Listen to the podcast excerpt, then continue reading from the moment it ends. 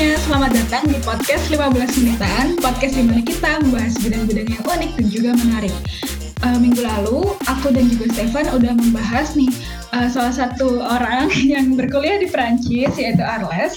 Dia uh, mengambil uh, jurusan double degree yaitu psikologi dan juga biomedis.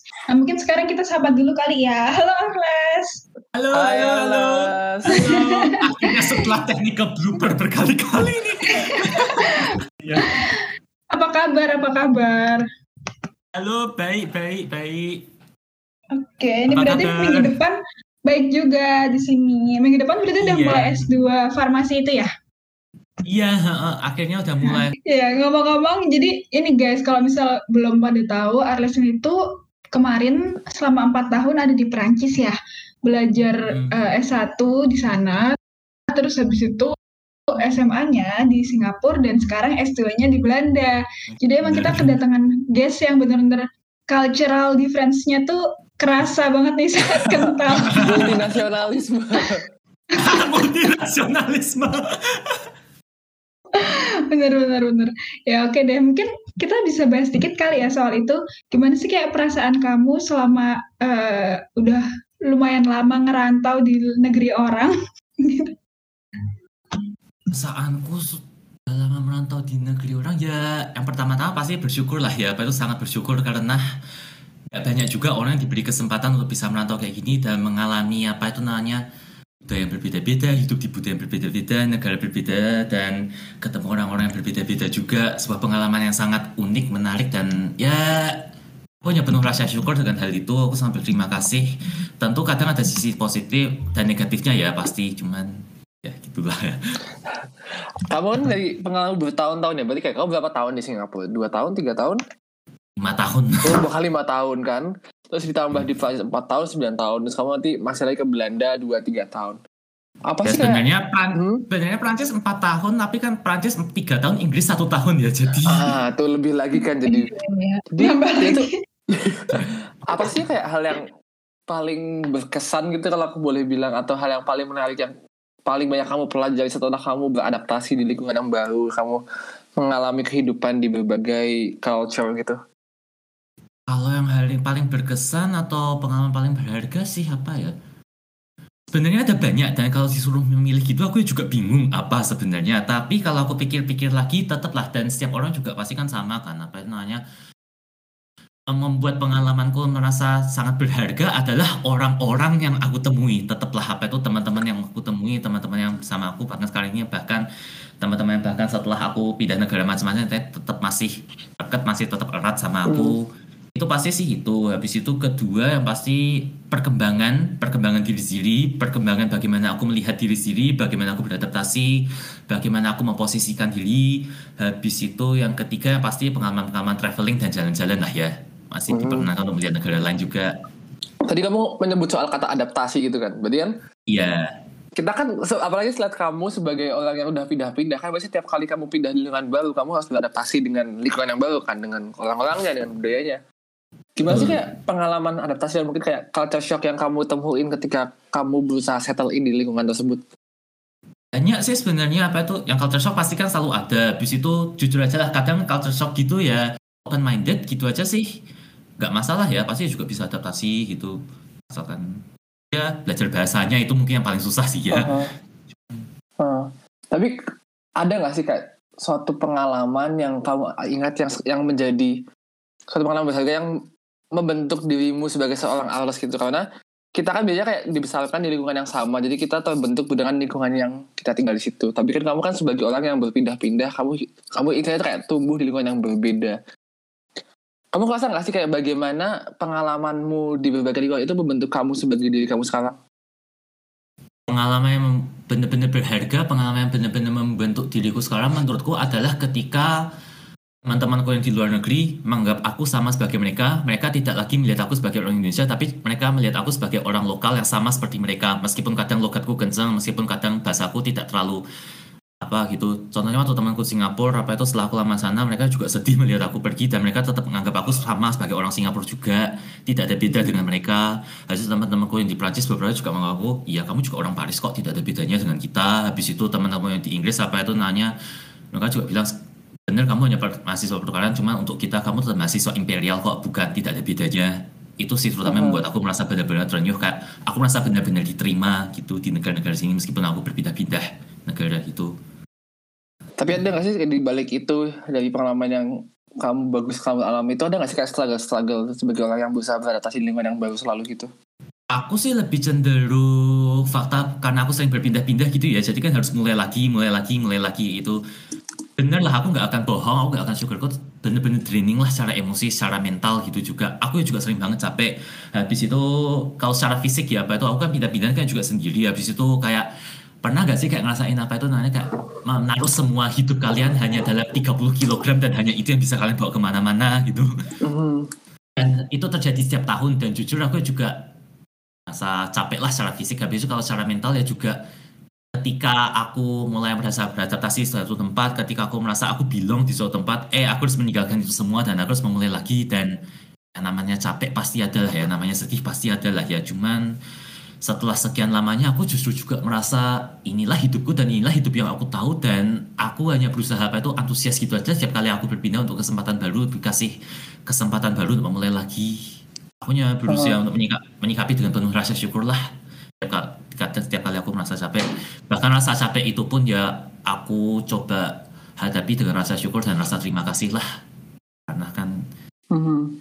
demi mengejar mimpi dan juga siapa berapa banyak juga sih orang yang punya pengalaman kayak gini jadi ya ya aku coba balik gitu aja sih Berarti kan kamu sebenarnya kalau bisa dibilang dari pengalaman itu kan kamu kan sebagai seorang kayak culture kid gitu ya. Karena kamu dibesarkan di sih Nah. semu gitu karena aku kadang aku nggak merasa kayak aku 100% orang Indonesia tapi aku juga nggak 100% orang Singapura jangankan lagi Hmm. Inggris atau Prancis itu sih Tapi kamu pernah ngerasa gak sih kayak bagaimana perasaanmu tadi itu misalnya ngefek kayak kayak misalnya gini pengalaman kita sebagai orang yang di luar negeri jangan kadang di- selalu ditanyain soal ada gak sih kayak keinginan untuk balik ke Indonesia? Kamu masih punya rasa nasionalisme gak sih? Gitu. Kamu pernah gak sih berpikir soal hal itu ketika kamu ditanyakan soal pertanyaan-pertanyaan seperti ini? Sangat dan itu gejolak yang apa itu nanya bener-bener mempengaruhi diriku lah waktu aku pertama dua tahun pertama aku di Singapura. Kan di Indonesia kan apa itu nanya rasa nasionalisme kan sangat penting gitu. Di Singapura ya juga sebenarnya rasa nasionalisme lokalan kayak tempatan gitu ya juga penting. Dan sebenarnya kan Singapura kan cukup xenofobik kan apa itu nanya terhadap orang-orang asing. Tapi aku juga harus mem- memikirkan lagi dan mengkontekstualisasi sendiri tiap-tiap negara dan kenapa rasa nasionalisme penting itu kan juga karena terbentuk karena budaya dan sejarah negara itu sendiri kan. Jadi jadi emang benar negara-negara Eropa istilahnya kayak gak ada nasionalisme penting-penting gitu tapi juga karena emang sejarahnya mereka sendiri kan berbeda. Aha. itu jadi ya pertama aku harus jadi mindful tentang itu tapi hmm, tapi untuk aku pribadi ya apa itu namanya mau nasionalisme atau tidak kan aku kan memang udah nggak di Indonesia lagi semenjak aku bahkan sebelum aku remaja ya aku kan keluar dari Indonesia waktu aku masih 13 tahun jadi kan masih bisa ter- dibilang usia yang lumayan muda lah ya apa itu justru justru menurutku malah 13 sampai 18 atau 19 tahun kan justru masa-masa di mana identitas kita kan terkristalisasi gitu kan tapi masa kristalisasiku itu terbentuk di negara lain. Iya. jadi ya jadi ya tentu aja aku juga akan merasa sebagai diriku adalah dari negara lain lah. Dan waktu aku S1 awal itu kan juga fase-fase akhir. Dan itu kan juga terjadi di negara lain. Jadi pasti mau gak mau kan identitasku adalah sebuah amalgamasi dari semua tempat-tempat inilah mau gak mau. Dan tentu aja apa itu namanya aku tetap bangga aku tetap bersyukur dilahirkan di Indonesia dengan budayanya yang amat kaya dan dengan apa itu namanya dengan kebudayaanku sebagai apa itu babah Jawa gitulah ya orang Cina Nah. dengan keturunan Jawa gitu cuman tapi aku bukan hanya itu gitulah Mhm. dan tapi ujung-ujungnya ya juga menurutku yang paling penting kalau disuruh tanya apakah paspor Indonesia atau rasa diri kita sebagai orang Indonesia atau apakah Mhm. kita dilahirkan di Indonesia menurut aku yang paling penting adalah identitas kita sebagai orang Indonesia bukan paspor bukan fakta bahwa kita dilahirkan di situ kalau aku suruh wow ini mungkin apa Cool. itu agak kontroversial gitu lah ya kalau kamu mendengarkan ini cuman I'm just going to put it out front lah buat aku Mhm. dan sama juga untuk negara-negara lain. It doesn't really matter where you're born. Eventually it's where you grew up and how you identify yourself and where you have lived. Ujung-ujungnya. Mhm. Dan aku pengen tanya apa sih kayak hal yang mungkin nanti ingin kamu wujudkan atau bagaimana kamu bisa istilahnya kayak menunjukkan rasa nasionalismemu atau bagaimana bagaimana tentang pengalamanmu tadi tuh supaya ya, supaya kamu bisa menunjukkan bahwa aku tuh masih punya rasa sayang misalnya dengan tanah airmu, dengan negara-negara yang kamu kunjungi, ada nggak sih kayak suatu plan ke depan yang ingin kamu capai ke depannya? Ada apa itu nanya buat aku kan memang aku ingin apa itu nanya masuk ke riset gitu kan ya. Iya. Dan benar-benar apa itu nanya hmm, benar-benar membuat apa itu research instituteku sendiri habis itu punya laboratoriumku sendiri dan tetaplah aku ketika aku melakukan seleksi ketika aku melakukan kriteria insya Allah amin lah ya kalau sudah menjadi PI kayak gitu. Aku akan pasti sangat-sangat memperhatikan apa itu nanya orang-orang Indonesia lain atau kayak anak-anak lain yang dari developing country juga karena aku juga paham struggle-nya mereka kayak gimana. Dan kalau aku bisa mempower apa itu nanya anak-anak Indonesia lain juga terutama yang mungkin akan generasi-generasi ke depan yang mungkin akan tertarik terhadap riset yang menjadi penemu-penemu ulung masa depan aku hanya berharap aku bisa menjadi apa itu jembatan itulah Jadi, jadi instead of kayak kita ngembangin mungkin kita hanya fokus ke satu satu negara atau apa, kamu lebih memilih menjadi kayak sebagai masyarakat global gitu ya untuk mengembangkan apa yang bisa kamu lakukan supaya we, we live in the better place gitu kali ya. apa itu? Mungkin ini akan terdengar sangat enigmatik kayak gitu ya cuman kalau aku justru memilih apa mungkin apa itu role aku di dunia ini kalau memang diizinkan dengan yang di atas ya aku ingin bisa menjadi sosok itulah sosok jembatan itu Wow, wow, keren, keren. Bentar, aku masih bisa proses kata-kata yang sangat ini di Best Darker Secretku juga loh aku kelihatannya baru pertama kali aku ngomongin ini ke publik untuk pertama kalinya juga bahkan teman-temanku aku gak sering ngomong tentang ini loh Mhm. Kembali ke pengalamanmu tadi sebagai orang yang selalu berada di lingkungan baru, ada nggak sih kayak sesuatu yang bisa kamu sampaikan ke teman-teman kayak mungkin tips atau pesan atau buat teman-teman yang masih struggle dengan masalah ini atau mereka baru memulai hidup mereka di tempat yang baru, apa ada nggak sih yang bisa kamu ceritakan atau kamu sampaikan buat mereka? Gimana ya? Pasti kan tidak ada satu tip yang untuk sos- untuk cocok untuk semua orang kan, karena identitas Hmm. setiap orang kan juga berbeda-beda, pengalaman mereka juga berbeda. Bagaimana mereka apa itu namanya mau membentuk diri mereka sendiri kan juga beda-beda. Jadi kalau aku hanya bisa memberi pesan itu ya jadilah diri kalian sendirilah dan semoga pengalaman-pengalaman itu bisa membantu membantu kalian apa itu namanya untuk menemukan diri kalian sendiri. Aja sih dan ya asalkan dia ini ya juga ibu saya ya Ma, beritahu ini dan ini mungkin ada kejauhan banget cuman asalkan dimulai dengan niat baik pasti tidak mungkin apa itu yang di atas tidak mendengarkan kok asalkan niatnya tulus dengan penuh kerendahan hati dengan penuh rasa syukur pasti tidak akan bisa salah kok. Mantap. Terima kasih banyak karena sudah cerita banyak soal kita, soal perjuangannya, soal dan kita juga kita cuma bisa ngucapin semoga tetap sukses, semoga impiannya tercapai, semoga studi Aduh, di aku juga- lancar.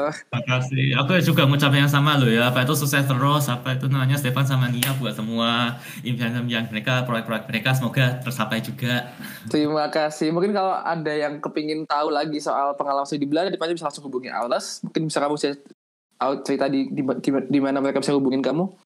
Ya kontak aja aku DM aja aku langsung di Instagram kayak atau bahkan di Facebook Messenger aku juga ada atau email aku ya juga nggak apa kok. Apa itu? Aku kadang kesepian kok malam-malam. Kalau perlu galau kalau perlu galau aku masih baca kok. Belum punya pacar nih nggak apa. Ini masih, masih available, ada available di market, silakan. ya aku kadang masih kesepian malam-malam hanya bisa melihat drakor. Sambil membayang-bayang Oke, terima kasih banyak Alda sudah menutup podcast 15 menitan. Inilah 15 menitan podcast di mana kita membahas bidang-bidang unik bersama teman-teman yang masih berjuang untuk masa depan mereka dan masa depan Indonesia. Jangan lupa follow kami di Instagram @15menitan dan subscribe di streaming platform kesukaan kalian. Terima kasih telah membersamai kami di season 3. Tentunya kami akan kembali season selanjutnya, menawarkan diskusi dengan topik yang lebih menarik dan beragam. Aku Stefan sebagai produser, Nia sebagai co-host, Cynthia, Fala, dan Ansor dari tim sosial media. Dan kami pamit undur diri dulu. And see you next season. Bye-bye.